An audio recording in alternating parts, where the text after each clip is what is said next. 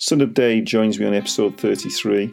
Originally from Winnipeg, Canada, he enjoyed pop chart success for ten years with folk rock band Crash Test Dummies. He then moved to London and pursued a solo career. After two albums, he decided to quite literally go it alone and became the all-singing, all-dancing solo performer that is the Son of Dave act. While doing so, he quite possibly invented a brand new genre of harmonica, incorporating beatboxing and loop pedals to complement his strong rhythmic harmonica playing. His catalogue of albums are littered with songs he has composed by drumming up melodies on the harmonica. Son of Dave has thrilled audiences around the world with his cartoony bluesman persona, dragging his suitcase full of tricks behind him. His one-man show has got to be seen to be believed. Oh, and he's had his COVID jab now too.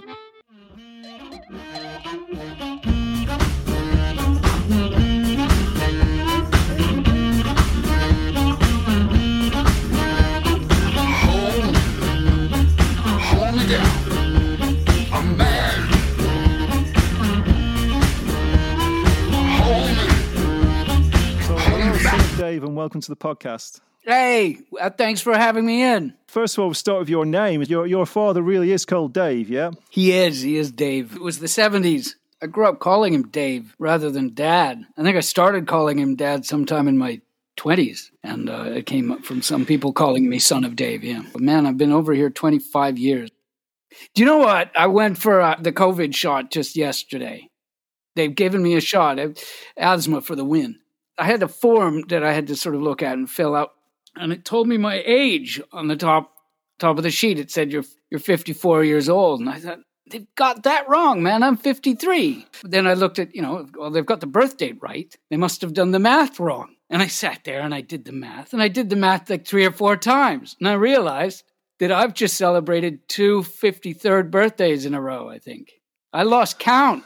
Well, so you've had your COVID jab. How was that? You might want to encourage people to get out there and have the jab. Any any bad side effects so far? No, none at all. I encourage people to go out and get it, and also to buy Microsoft products.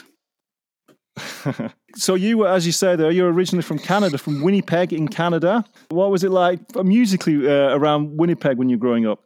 Winnipeg, well, it's a smallish city in the prairies in Canada. It's a long drive to any other city. Uh, you know, you're going to drive for eight hours to get to another city, and, and that's not a nice one. You might get to Minneapolis or something in ten hours. That said, even the vaudevillians used to come up to Winnipeg. It was, they weren't used to these long drives, and they would they would come up to the vaudeville theaters in Winnipeg. It it had it was it saw its Chaplins and Buster Keatons and and. Uh, and and all, all the folks that were doing vaudeville come up. And then it saw its share of musicians coming up from, uh, as they would tour across the northern United States, the American musicians. It it also got its um, its players come up from Chicago when the when the blues thing was happening. Now, you know, not all. It, it trickled up. When I was a kid, there were blues bands in town, and they would have been, you know, maybe my sisters. They were walking around with bell-bottoms and bare feet. And there would be guys, that, yeah, a little older than them, already playing in the bars. I guess that's when the early and mid seventies. I remember that far back. And the, the blues, the blues scene was already kicking off in Winnipeg. Winnipeg then also developed around that time. It developed a folk festival called, imaginatively enough, the Winnipeg Folk Festival. It was a pearl. It was the best festival in Canada for decades. I mean, we had uh, Pete Seeger and Bill Monroe and and. Man, I mean, it all came through there, and all the great hippie acts. And, but uh, for the blues, the, I twigged on when I heard James Cotton, and it was I maybe seventy-six or seventy-eight or something. But this uh, he played at the Winnipeg he Festival. Played on this the, was yeah, it? The big stage of the folk festival there, and, and it's uh, I don't I don't know f- uh, four or five thousand people in the field, just absolutely transfixed and and dancing their heinies off. He played that one hundred percent Cotton album. Yeah. Fever, uh, boogie thing, creeper.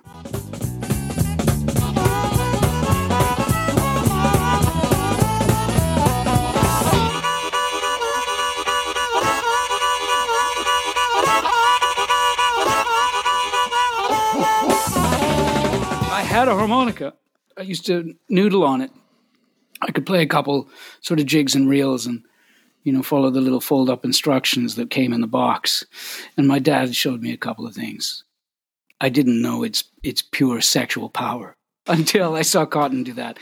Yeah, no, I saw James Cotton play, yeah, a high-energy act, and loved a lot of his songs, yeah. So he turned you on to harmonica, like you said, you had one, but uh, he's the one who really sort of got you interested, and then you started playing blues then, did you? Yeah, as a kid, eh, and then I just found anyone that was playing it at the festival, I'd go and, I'd go and seek it out. Oh, I started with a, a handful of records only.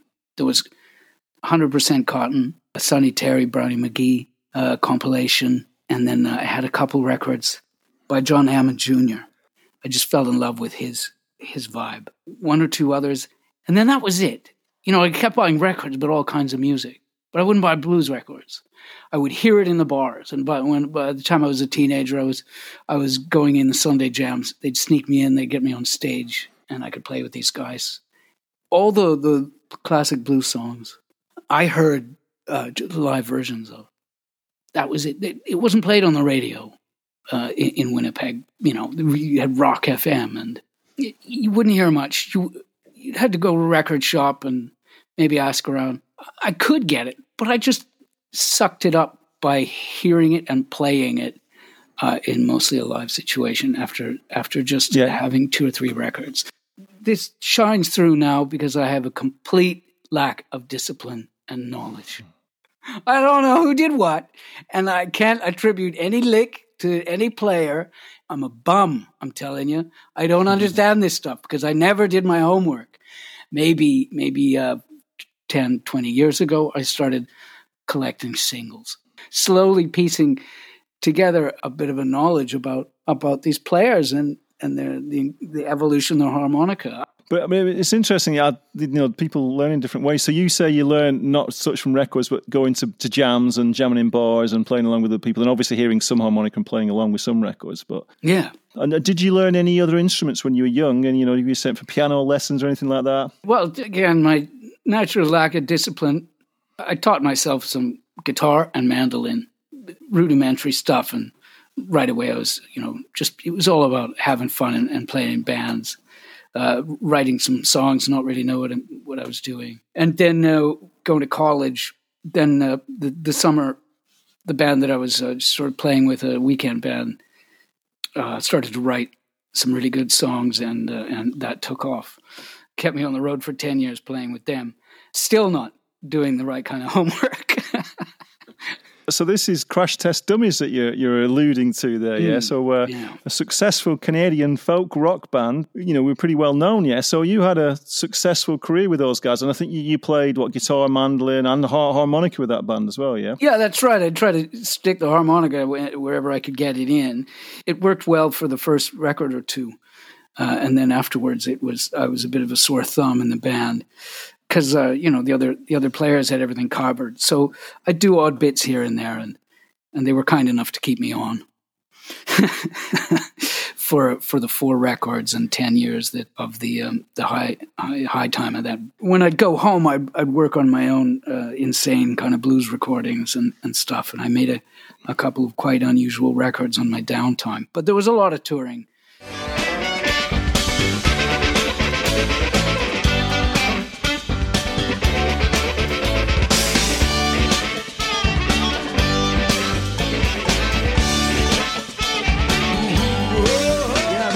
You in quite a unique position as a on the podcast here and as a harmonica player, having been in what was quite a commercially successful band. I don't know how commercially successful, but I'd certainly heard of Crash Test Dummies in the U K when I was younger. So, I mean, you were then in the sort of full-blown music industry, yeah, with uh, proper record labels and uh, proper uh, and all that, yeah. So there was that was an advantage to you. I, I will get on to maybe you quite like getting away from that side of things, but how was that, you know, working in the sort of full-blown music industry? Um It was dynamic.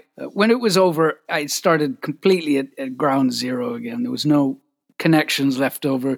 The music industry was changing, crashing. It, it was quite bizarre. I mean, I have a few friends that I kept, associates, comrades, colleagues uh, f- from back then. Uh, some people that I can still ring up and and uh, maybe get a job job from and, and that kind of thing, or who can help me with a little P R or something. But uh, But really, it was starting from the bottom up, absolutely. It wasn't, you know, I wouldn't go out and get a gig using the name of that band to bring fans in.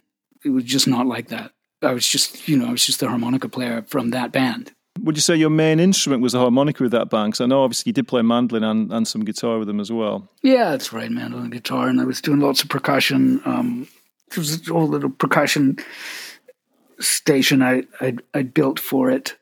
So mm-hmm. yeah, I was very much a entertaining guy on stage, right? Really, really good gig to have. I'm very lucky to to have it. A lot of a lot of it is about entertaining an audience in front of you. I did my own share of vaudeville and stuff. I used to play in a medicine show in my in my younger years, eighteen, nineteen. I was in this uh, horse-drawn wagon, the side would fold down, and we'd go out and crack people up. mm-hmm. So uh, I love all that stuff, and I did the. I was studying theater uh, since I was a little kid, so just hamming it up on stage is my is my first go-to talent. The uh, the big band took me ten years, and uh, a little longer than I foresaw. Sort of uh, playing uh, someone else's songs in a way. How did it compare working in a kind of commercial band like that to working in the sort of one-man band that you're in now? There was a lot of money to be made. We sold eight million records uh, or C Ds eh, back then. Wow. So it was the height of that stuff. A lot of people were making a lot of money in the, in the industry. Like I say, I saw ridiculous opulence. But we were not an opulent band. And uh, I made enough to get a, a little flat in London. And then there was a few years where I was I was living off the, that money. And some still comes in. So you moved over to the U K and to London in, uh, in nineteen ninety-eight. Uh, wh- why the decision to come to move to London? I fell in love and I stayed. I mean, I fell in love with the place and the people and the opportunities. And yeah, it was still still an older feel to to London then. And uh, and I loved being able to just go to get on a, a train or a, a, you know, a short boat ride and be be somewhere in Europe. It was brilliant. When you, I believe you started out uh, just busking in London, and then is, was that a sort of decision? Then you wanted to continue your music as, as your one-man band. Did you just decide to just bus for fun, and decided to pick up on it? So what was the decision there? I started out making two really fancy and bizarre records with uh, bits of studio gear and, and things that I'd pieced together, and uh, and buddies I'd hired to help engineer it. So this is your Wild West Show album in nineteen ninety-nine. Is that that's your first one? Uh, uh, right, and an album called uh, oh one. Yeah, an oh one in uh, two thousand, yeah. That's right. And I, so I made those, and I, but I realized I tried to tour them briefly in Canada, and it was, it, you know, there's twenty people showing up, and we had a tour bus and, and great musicians, and it was, you know, the twenty people, their jaw would drop, but it was just shoveling money out a window. It's just ridiculous. So I realized, wow, I'm really starting from the, from the beginning. I got to scale down, man. So back here, I went busking, like you said. That's right. Back here, I just went, I realized I've got to start all over again. What do I want to do? I want to make music to, to make people. How can I do that? By going into the studio? Nah. I should just go out on the street and do it and busk like I did when I was a teenager. And that gave me great joy. Yeah. So so those first two albums, just to touch on briefly, the Wild West Show and the the oh one album, like you say, you had a band in those, yeah? You've got other instrument, other instruments on there, you've got singers on there. So these were albums that you sort of produced, did you, and you wrote yourself and composed them?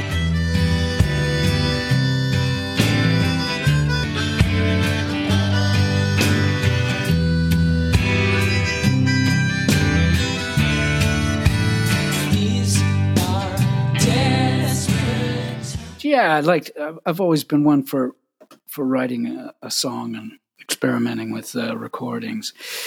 But uh, yeah, it it came time to really sink or swim and find a find a way to be useful rather than dropping off demo tapes. It was a bit of a reckoning, like I have to do something very realistic to, to make myself useful. And let me try this. I'll take a microphone, a little battery-operated amp, a bullet mic, uh, out there with a, a shaker, and just hit the street. And uh, I quickly thought, okay, I'm playing harmonica and, and, and singing and stuff. People are looking at me odd. And it just came to me, just start thumping some beats into the microphone. And and as soon as I did mix that with with the harmonica, the... Uh,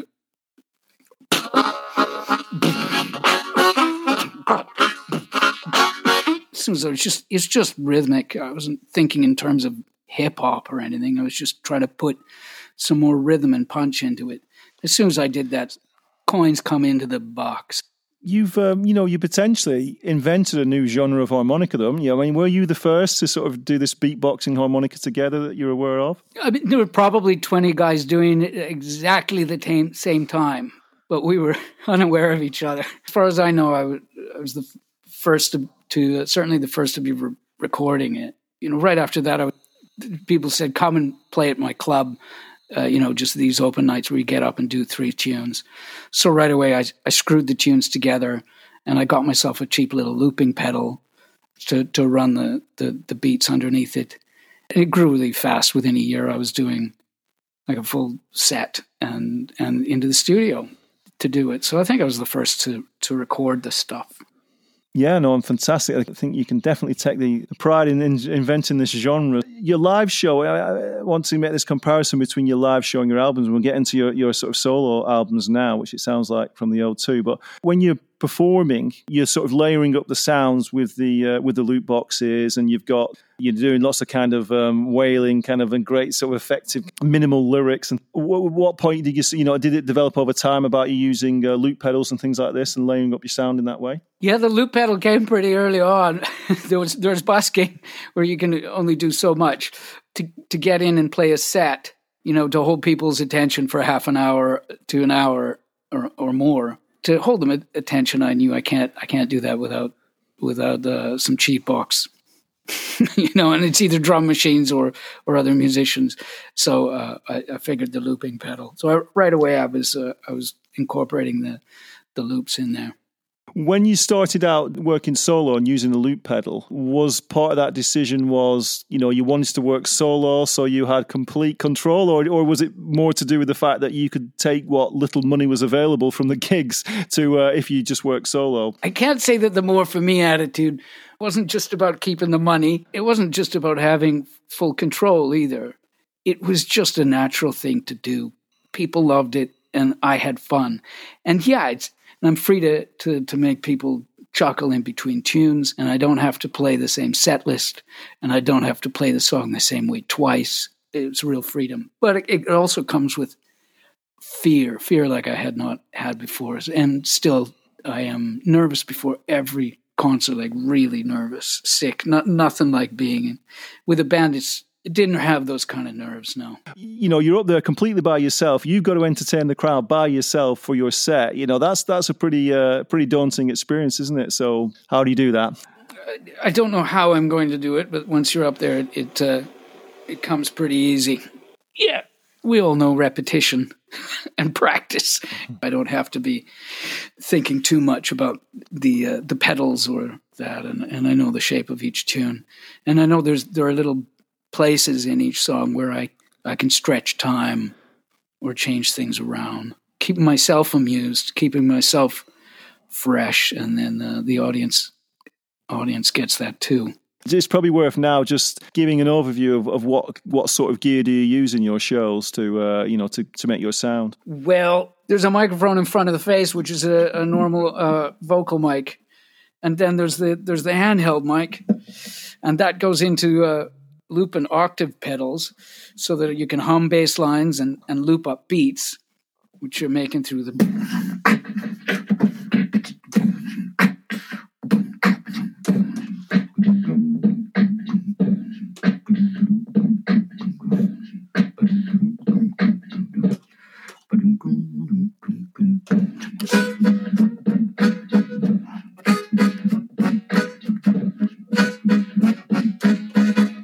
Once the loops are going, then you can play over top or, or add more or less. The, the most important thing that I found, you know, other than just showing off with with that stuff and jamming with myself, it's all about the song and always was. So the songs and the melody. You can impress people with a jam for about fifteen seconds, thirty seconds, and then you need something that's important or feels important. You know, and that's that's where the song and the melody comes in. Yeah, well, I remember I, when I first saw you, I was I was really kind of blown away by that. You're up there by yourself, and it's it was a, you know it's amazing what you create, the atmosphere, and, and you're layering it up. Uh, but back then, uh, when you started using loop pedals and stuff, and I, I, I'm not so sure, but around the year two thousand, I presume that was reasonably new technology at that point, was it? The loop pedal was, was pretty new. I think they were selling them to to guitar players so that they could noodle along with themselves. So you were cutting edge. So no, I don't, I didn't know anybody else was using them. Yeah, I was the first one of the one of the early people on it. I think it actually suits beatbox so well. So is beatboxing something that you already did, or did you develop it as a as a part? You know, when you decided to start putting it into your act, the beatbox was it just came to me while I was trying to busk. Like I was saying, I wasn't I wasn't into beatboxing at all. It just happened uh, as a natural thing to. to be doing while I was playing the harmonica. It's kind of like the Sonny Terry thing in a way, isn't it, with the whoop in between? Is that where you sort of maybe got the original idea about putting yeah, it in? Yeah, and other people have played me things, eh? They've, they've played me old uh, Sonny Boy recording as well, where he's he's clicking and then like, woohoo, oh, hallelujah, you know. Uh, so it wasn't totally unheard of. It comes naturally. But I, I think there's, there's a thing of, about, you know, the boom. I don't want it to sound like a drum machine. I don't want to sound like a hip-hop record. I want it to sound, you know, human. So that's why I go boom, boom, because it's it's a human sound as opposed to something that imitates a, you know, drum and bass record. You know, the stuff that actual beatboxers do. I use it my own way. I, I try to use it like just a rough kind of a little blues band behind me. So when you did start realizing that, you know, you were going to start using beatboxing, did you know, did you go to like beatboxing university or something then? You know, did you actually kind of try and study it properly, or was it just a case of kind of picking up whatever worked for you as you went along? There's a through line here, and that is that I lack discipline in every respect. uh, over, you know, in the long run, I'll end up knowing and having some skills and knowing some stuff, but it ain't through sitting down and properly doing the homework. So no, I just learned one sound, and I'd get one sound, and that'd last me six months. It was just my kick, snare, and hat. And to, it's just learning kick, snare, and hat. It's just after a year or two, I learned a new snare, snare sound. That's good to hear for someone like me. I'm quite anal, yeah. I feel I have to go away and study things, yeah. But it's, so it's quite a nice, you know, I think a lot of people get hung up on that. You know, they feel they have to go and learn stuff, yeah. But it was like you're saying, you're just kind of doing it as you go along. Maybe that's the better way to do it, yeah. And uh, people kind of stop themselves doing things in a lot of ways, don't they? Because they feel they're not ready for it. Yeah. Or they're more polite than I am because, you know, I'll, before I know how to do something properly, I'll I'll have it out and air it in public. So you've got a very distinctive image. You were is it a fedora hat, and you've got a big wide-shouldered business suit on, and, and uh, you've got quite quite a wacky persona. Your album covers, you've got uh, these kind of cartoony kind of things. So uh, what about that image that you developed? Is that something you did from early on? Yeah, that just comes organically. You start to wake up in the suits, eh? They just mm. appear. The life turns into a cartoon for the audience's entertainment. You know, again, it shows, you know, you need that image, don't you? You know, you've been very successful. You've got that one-man act. You know, you've got the image. You know, I think the image is important to that, isn't it? You want to look, like any good bluesman knows, you, you want to look a, a little bit sharp so that people can distinguish who's working and who's not. Who's there just to have a good time yeah. and who's actually at the office. So, yeah, I, I'm working. I better dress up. Yeah, I mean, I agree. You see a lot of bands that are in the sort of T-shirt and jeans, and you sort of think, yeah, you know, having an image and looking better is, is important, yeah. So so great. So moving on, on a little bit more into your recording. So we talked about the first two recordings you did, and then when you did the oh two album, was that a uh, a solo album, or at least more of a solo album than the first two? That was the record where there was uh, when the one-man band thing started, isn't it? Yeah, that's when the beatbox um, and harmonica... I took that into a studio with with a, a great fellow I met, and that's where we started to. Uh, that's where I started to do that. The sort of most, a lot of it live off the floor, and then and some of it was um, multi-track and overtub, a, b- a mixture of the two. And since then, I've I've done the same thing, also to keep you know people's entertainment, uh, keep them um, focused all the way listening through a record, ten, fourteen tracks. that's difficult if you're just going to sit there with a, a guitar and sing. It can be done, and it has been done, but, you know, the listening experience, when you don't have any, much to look at, if you're carrying on with your with your day and just listening to a record, you know, you want to keep people's attention and, and give them a little more to listen to. And, and when you don't have so much to look at and the, and the wisecracks between songs, then you got to throw a little more at it. And that's why in the studio I take more liberties than I do with just the one-man band show. And, and some songs will be quite layered up and more complicated. And I, I love all that stuff, to be honest. I like writing songs and I like recording. I love it. On that album, are you the only musician on there, or did you have other, other musicians? And, and on your later albums too? First album, I think I had uh, a lady singer on a couple of songs, eh? Yeah. I think uh, Devil Take My Soul was on there, and that was, of course, with Martina singing, singing the chorus with me. Subsequent albums... Uh, It's usually me. I'm I'm I'm quite a I'm quite selfish, and I do I play a lot of the stuff. But uh, depending on the record, we're nine, ten records in now, and sometimes I I, I love to have uh, a lot of players on an, on an album, and sometimes not. The song on the O two album is the Devil Take My Soul, which was featured in a film, yeah, as we like to say over here, or a movie, the Americans uh, might say. Is, was it this one from this album? Because I know you recorded it on another album as well. So this is a, this was a movie with uh, with Robin Williams in, yeah? So quite a big movie.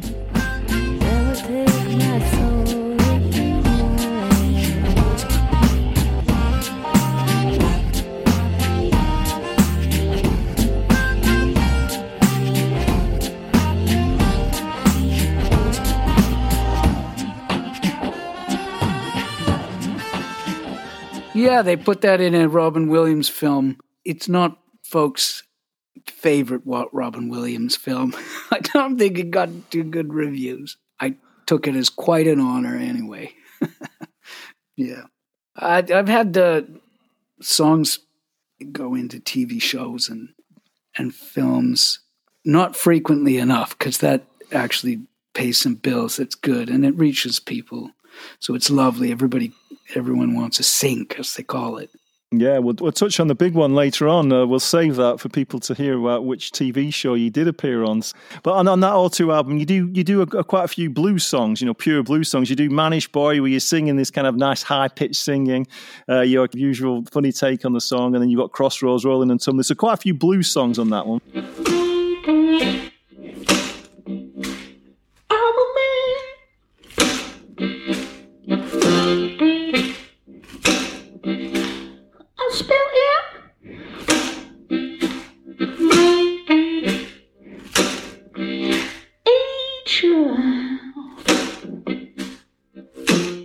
Those were two traditionals that I did on there, and I, I really took liberties with them as I was doing back then. I don't think I'd be so rude now with with songs that are so holy in a way.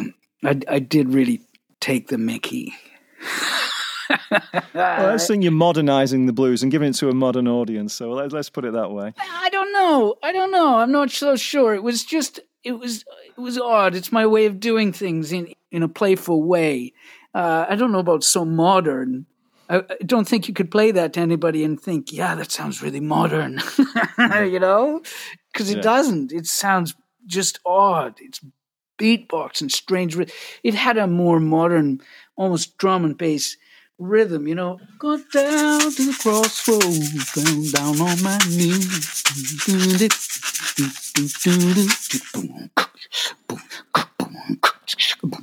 Uh, yeah, that's, I guess, modern, but a more syncopated or uh, stressful beat yeah. that, that a lot of people were hearing in maybe drum and bass or jungle. But when you hear it like that, when you hear it just put in these really human terms, It it doesn't sound expensive. It sounds it still sounds like folk music in a way, and that was my idea, that that you could just give a new life to it and just do it differently. You talked about, you know, you like you you're interested in, in producing albums, going into the studio. Do you think you you took some time from, you know, when you were in the Crash Test Dummies? You know, is that something you were able to to draw on to help? You know, you're playing different instruments, that you're playing rhythmically, playing percussion. I think all, all helped to develop your abilities. Yeah, absolutely. All the the other instruments have, have been key. I, I kicked myself because I never, I didn't learn piano or touch the thing really until a couple of years ago. I realized that's, that's really what I was missing. I can play guitar and I can even write good lines on it, but I never love it. I think it needs to be back in the band and do its do its thing back there, like, you know, it needs to go, it has that little sort of cheeky sound. But I don't think it should be front and center very often. Near, no, near as often it, as it was for thirty years. it, it had its time. Now, that doesn't mean that the harp, harp needs to be hog in front of center. What needs to be front and center is the song, eh? And the, the, the music as a whole. And things can do their little their little voices in there. So I, I like playing and writing the guitar part. But I don't I don't love it. And I don't like to compose a song. I don't like to write on the guitar either, because it inevitably takes you down these uh, roads that, that aren't even well-beaten paths. They're like eight-lane freeways. They're just, everybody goes that way. It's full of traffic. As soon as you start doing a riff on a guitar, it sounds like twenty other recordings or, or styles you've heard. So it doesn't inspire me so much. But, but what about the harmonica, though? Because obviously your harmonica features very heavily, particularly in your show, but on your albums as well, and it's very central to the rhythms that you're playing on there. And yeah, all- that's right. So I was writing, you know, many records worth of stuff. I was writing it starting on the harmonica, because you, you start with a three-note riff, and then you you uh, you improvise a, a melody on top of that. You just pick it up and...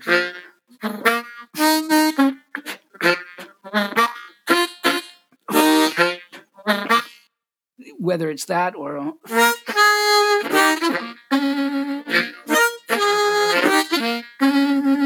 do something twice, does it catch you?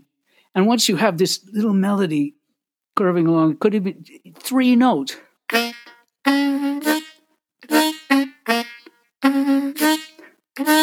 It's one of the first Son of Dave one-man band tunes that I wrote was like that. I put that the same notes on the bass almost, and the harp does that, and it's just completely hypnotic. And then a, a similar uh, melody forms in the vocal over top of that. Then you carve out parts, not twelve bars, but you carve out verse and chorus and break down middle later, whatever happens after that, verse and chorus, chunks of songs, so that you're returning to a bit that people can sing to or that people can hum. twelve bars is great for people playing together, and twelve bars is, is great for some some songs, but it doesn't lend itself so, self so well to, uh, for people to either sing along or, yeah, it's just, it's different. It's the twelve bars is, is a particular form to itself. You, you write lyrics to your songs as well, and you, they're usually your your your songs are quite often sort of punctuated with you kind of doing these repeated phrases, which again is that sort of quite rhythmic, hypnotic sort of approach that you have. You know, you're building up these rhythmic layers, but also you get you can be quite political in what you're saying. Maybe partly like you keep buying it, for example, one of your recent uh, singles. And is that something you've got in mind to try and make statements? You wrestle with it, don't we? Eh. I like to say often there's there's five kinds of blues songs. There's the drinking song. There's the fighting song. There's the making love song. There's dancing, you know, just shaking that thing and moving it. And the fifth is is, is something to do with corporations wanting to uh, control the, the voice of media in order to, to bend people's opinion against cooperating and, and collective thought and organizing themselves in order to keep, keep from being underfunded, under uh, underpaid. The last one is is either the protest uh, or it, it is also it, the essence of many blues songs and many songs.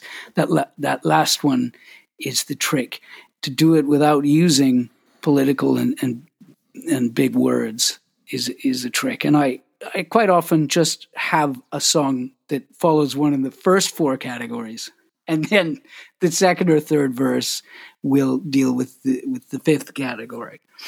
I think you do it in an effective way, though, because a lot of these songs which try to make a message, you know, they're a bit overt, they're a bit in your face, where you do it very subtly. It's just a little punchy line. And thanks. I didn't. I wasn't sure if anybody noticed. So your your album, uh, two thousand eight or oh three, what what was the, you had an oh one, an oh two, and an oh three. What, what what was that naming about? I wasn't sure how long I could go with it, eh? And uh, so I just started counting them. And uh, yeah. then I realized after three, journalists are going to get really... Yeah, and so and then you, on that oh three album, you did Low Rider, which is a, a real classic from uh, from War, and Lee Oscar playing on a monochrome there.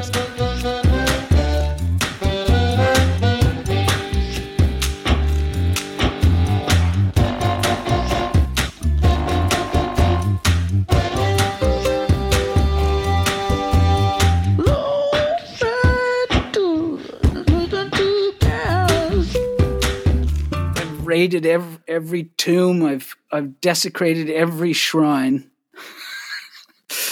Lee Oscar, I met him in the um, in the nineties when I was uh, in Los Angeles. And I think it, where he was out in Pasadena or somewhere, but he drove in because we'd spoken on the f- telephone, and he drove in and gave me a box of his harps. You know, with, on the agreement that I'd played his harps, and and. Uh, They were great harmonicas, and I was already all over them. And he brought me the, the little set of tuning things, his toolkit, and that blew my mind. I can open it up and actually fix the damn thing. So, so good. And what a gent, what a sweet guy. And I said, okay, okay, come on into the gig. It was a really big gig we were playing. Come on to the gig, and, and I'll take you backstage. And he goes, nah, I, I don't like all that schmoozing stuff. And he, he just took off. Yeah. So he's he was a private and quieter guy with, who had already done his a lot of his his fun, wasn't going to waste his time in there. He was just real nice to me, and I played his harps. I played his harps for a bunch of years. Yeah, no, he's a nice guy. I've had him on the podcast. Yeah, obviously he's done very well business wise with the harmonica. So, do you do you customize your harmonicas then? Uh, then you got the, you got the toolkit. Is that something you do? I can knock out the bits of food. I can tune a reed back to pitch if if if it ain't broke. And I can sort of tweak it for uh, some very rudimentary overblowing. That's as far as I've gone. Customize is, I do know, uh, customize, on, no, I don't do that. Now, Seydel, great guy from uh, Bertram, he called me up five or ten years ago and and uh, said, love it, let me send you a couple harmonicas. And, uh, yeah. and and bless him, he sent me some some cool stuff because he, he knew right away that I was playing the low keys. And I, most of my tunes are in low, just because it, it, it works more of a like a rhythm instrument.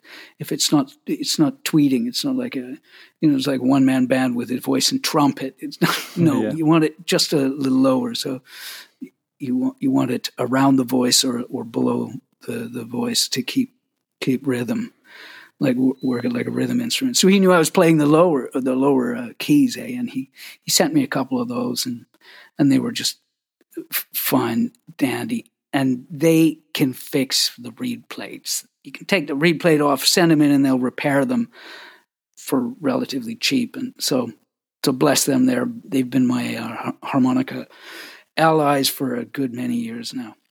Getting on to your to the big song we were talking about. So you had a song which featured in uh, season three, episode eleven of Breaking Bad, which is Shake a Bone. Yeah. So how did that come about? Yeah, that's really weird, eh? And I put myself through the agony of watching that whole series. I'm not sure you want to dedicate so much of your life to watching it. I, I did it because they told me my song was in there. I didn't know when.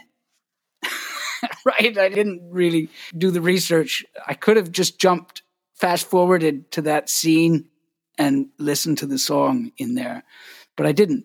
I just started at the beginning of series and watched until there's Jesse and uh, Walter in their camper van, like an action montage of them cooking meth. And then my song is playing. And I was looking around the room like, why have I left a laptop on or something? Where's, why is my work interrupting my programming? And it took me a few seconds to realize, oh, God, my song is playing in the actual television show. Shake a boom. Shake a boom.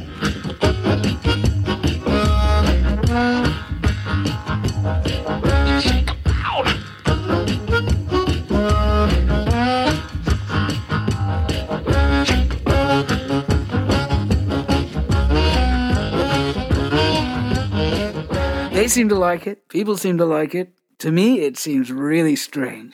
Why is my work going on while they're cooking meth? Were you outraged? Was I outraged? No.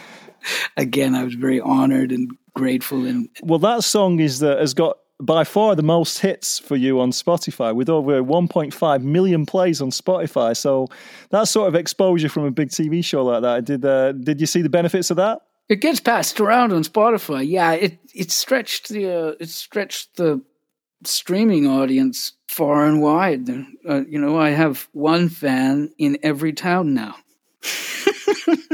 So did they contact you and specifically ask, you know, for permission to get your song? And I don't know how that one came through. There are people that shop the music, eh, uh, that do sync, and that they'll take it and shop it around. And it may have come through through one of those uh, agencies that works with label services. It's not like, like a label, but it was everything's changed since the old days where you'd have a, a record label, you'd work ten years until you were almost drop dead, and then they'd give you a Cadillac and, and throw you out on the street. You'd sleep in the Cadillac. That sounded fine back then, but now it's very complicated and difficult. You know, the, the label services will do certain jobs for you. You pay them. So there were, at one point, there was someone shopping uh, shopping songs around in, in Los Angeles, uh, the early days of Netflix. And so uh, yeah, great. they they might have brought that one up. Well, you've been immortalized in Breaking Bad, cooking meth. You know, everyone's going to associate you with that forever to come. Did you know the program Preacher?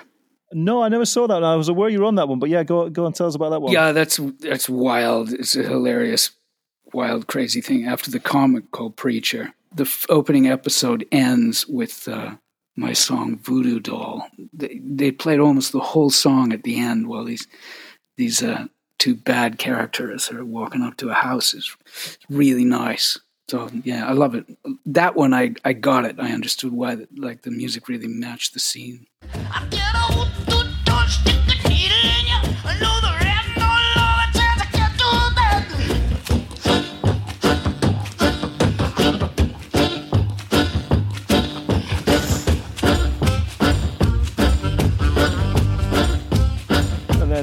Sean, going through your album, so you got Blues at the Grand in two thousand thirteen. It, um, yeah, more players on there: drums, lady vocals, uh, yeah, uh, great horns, uh, uh, organs.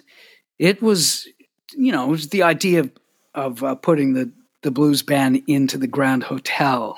mm-hmm. So Blues at the Grand, and it just it was a more grand production. There there was my little idea there. And I had some other themes that were running throughout it. I uh, it was a lot of a lot of work, and I had a, a really good producer friend that I've been working more with lately who helped me all the way through it.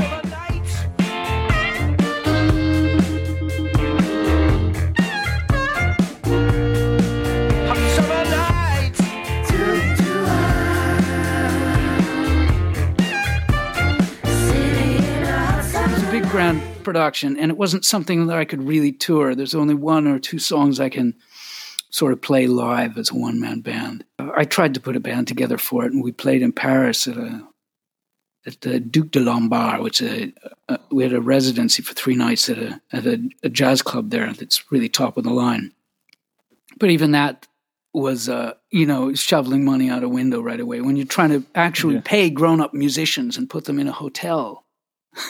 mm. Like these these guys are great players, and and they're my friends. They're going to get paid well. So right away, I just dug a, a debt with to make that record because I wanted to, and I love it, and I just you know I love the art, but I can't tour it. I, I got to keep on with the one man band show, and you know to be yeah. honest, people like the one man band show more.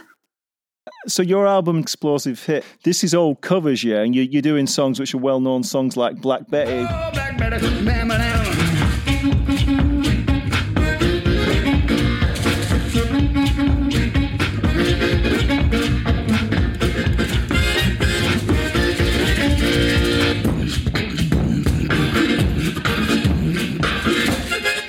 And do Soul Finger, you know, and you do Tequila, Shake Your Hips. So you're doing these very well-known songs. I've always got this theory, you know, that people in, like to hear songs that they recognise, yeah. A lot of the stuff you're doing harmonica instrumentally, I think that works really, really well on that album. That's what the gig is, eh? At some point in the set, you need to play something that makes everybody go, ah!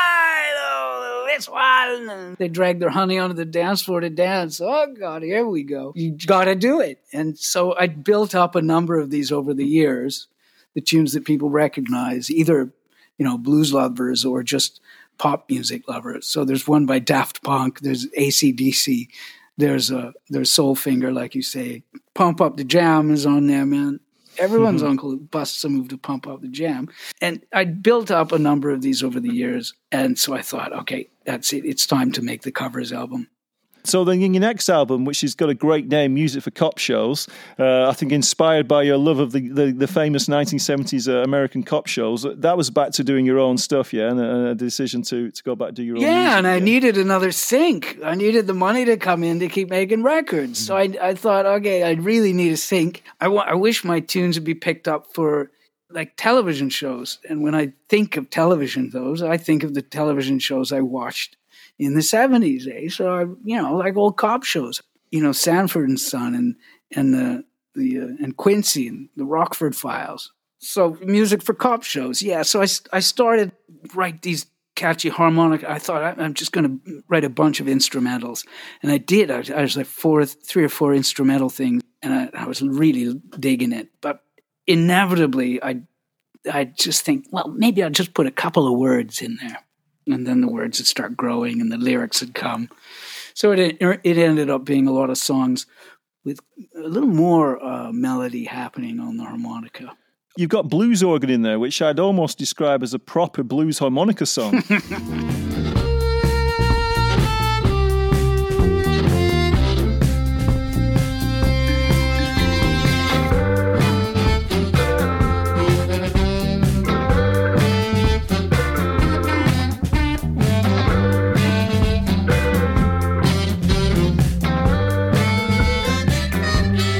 An instrumental blues, or, blues organ. That's right.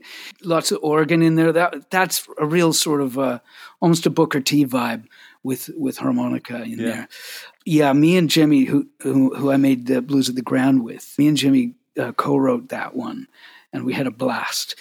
But since that album, which was released in two thousand seventeen, you've you've released singles, yeah? So have you made a decision to release singles rather than creating whole albums? It's been a number of singles, yeah, a bunch of them. Now there's two reasons for that. One, nobody puts out albums anymore. It's a Spotify thing. It's a frickin' algorithm thing.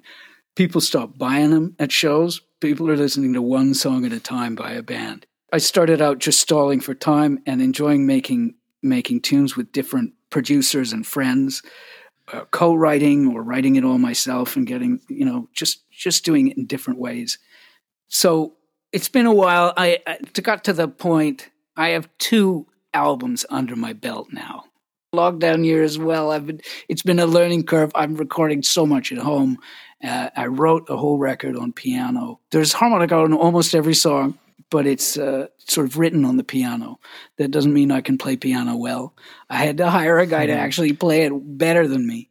But I wrote all the tunes, wrote all the tunes on a, on a piano. I think it sounds like nineteen seventy-three, kind of like Doctor John, a little bit Tom Waits, a little bit Billy Joel. Yeah, I look forward to what everyone's coming out with over, over the last year when everyone's been locked up at home, and uh, hopefully we get all these great works coming out. I'm sure we can put your, your name to that list. So, uh, and your most recent single, which is out at the moment, or you've been promoting, is, is What a Life. That's right. There's, there's three singles I made with Tim Gorlan. Wonderful winner, get you in a tight spot. You know you gotta keep it locked. What a life.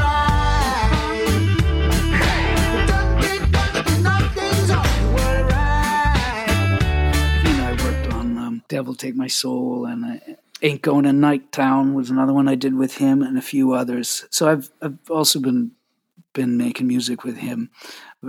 An important part of, your, of you is about your touring. You're always you're always touring, yeah? And I think you played all around, obviously in Europe and Canada and U S A, but also in Australia, South Africa, Uganda, Japan, Cuba. Yeah, it's taking you all around the world, this music. It does. I, I can sort of travel a long way and, and do a couple of shows and come back.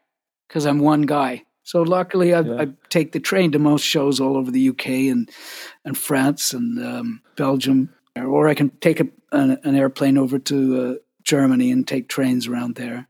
So I love the European experience in that way.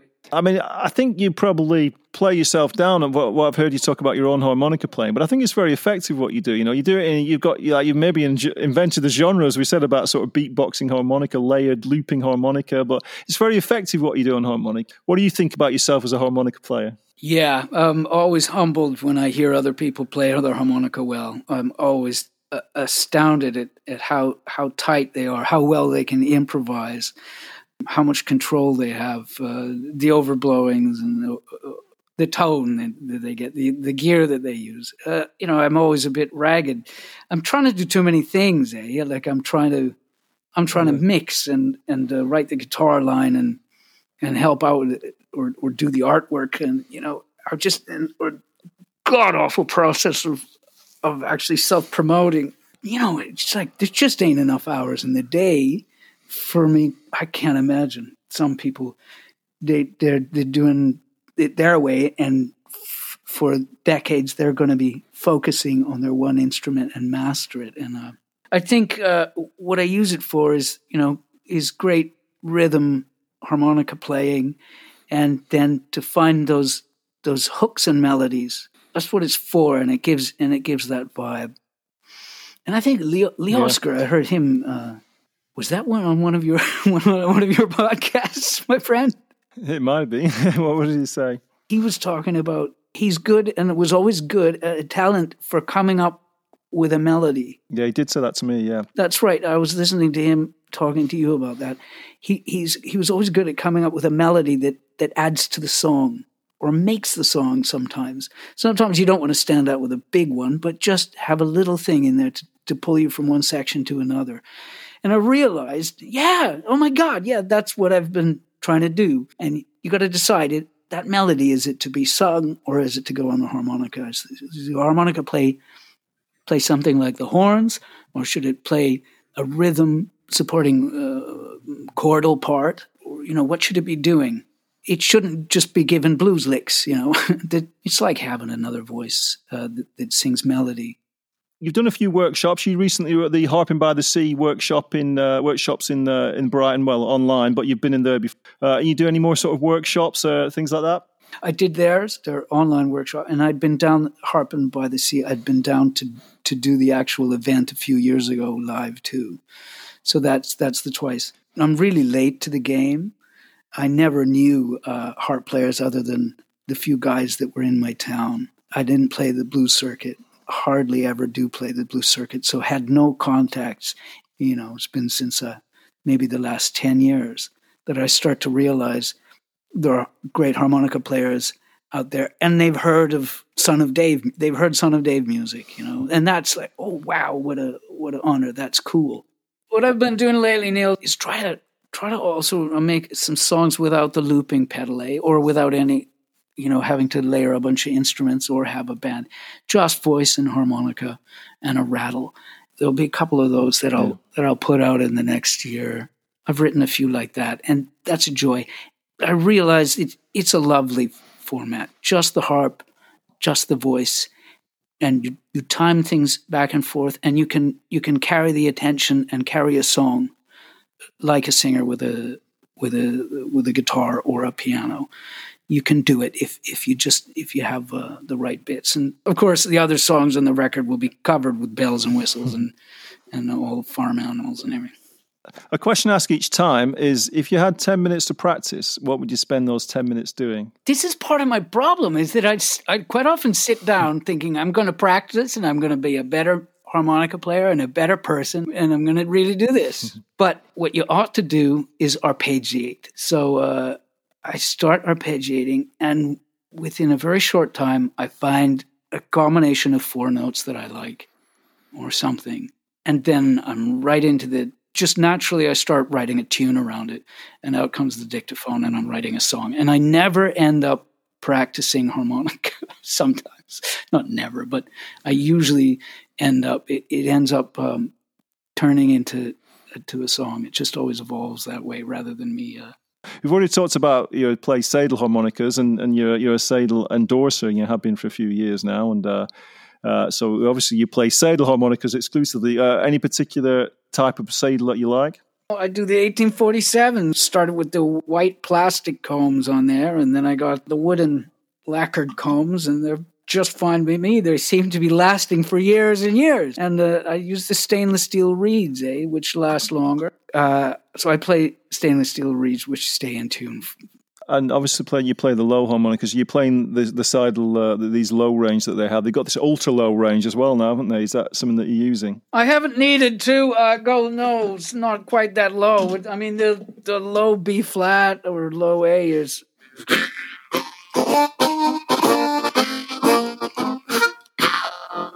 That's about as low as I need to go. It's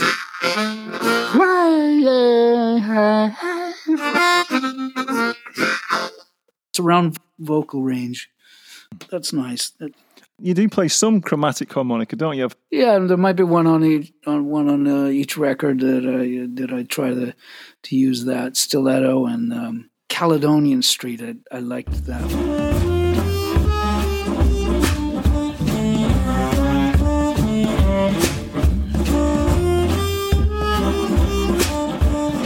Favorite key of diatonic? It has a lot to do with the, the pitch of your voice, the range. I, I tend to play a lot of low D, low D, D, uh, D flat, low C, and then back up a low E flat, low F. It's mostly in that range. That way, I can hit like the two or two or three octaves of voice. It's it's about. It's uh that's a low C. Mm-hmm. So, you know, that's as low as you can go, or I can go uh, right now.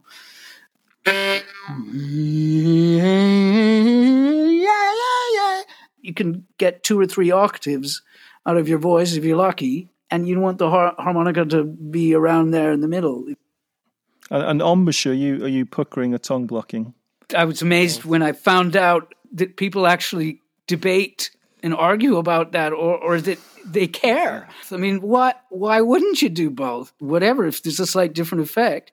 Just on equipment, on uh, on amplifiers and, and, and microphones. Obviously, you're pretty portable carrying around. Do you do you just use a house system, or do you use particular amplifiers? Yeah, man, and- because I got to carry thirty kilos of uh, pedals, harps, percussion, clothes, yeah. merch, snacks. All on the train. Yeah, flashing lights all on the train. It, because of that, I hope they got an amp for me. So for a lot of years, it just it weren't working because the amps sound terrible with harmonica. And then I figured out, duh, get the pedal. I got a Lone Wolf pedal, and that helps a twin, you know, Fender Twin, for instance, to sound a lot better. Mm-hmm. It it it overdrives yeah. it in the right way. And so you can take uh, the usual guitar amps that they have at gigs, and the pedal will help it sound more like a harp amp. Otherwise, yeah. and still, I have little amps, like a little transistor fifteen watt Vox amplifier. It's lightweight and tiny. You can drag that around. And again, it's not going to cut across a band, but when you mic it up, it does the job. Uh, and it, it sounds nice. And I've recorded tons with that thing. So last question then, just around your future plans. Obviously, you talked about you're, you're planning to get two albums out and uh, hopefully getting back out playing again soon. Have you got any gigs lined up now? Man, gigs are lining up. Now you've had your jab. You're, you're, you've got the jab passport to get out playing again. I wonder how that's going to go with the jab passport. There's a couple of gigs coming up, mm-hmm. even within the next two months, if, if all goes as planned. And uh, mm. plenty showing up for September and October. Great. Well, it'll be great to see uh, getting people back out playing again, and yourself included. So thanks so much for joining me, Son of Dave. It's been great to speak to you. I've been very lucky to be asked to come onto your podcast, which with such an all-star stellar lineup of, of uh, incredible players. So thank you very much. Son of Dave, flippers, that's so thin.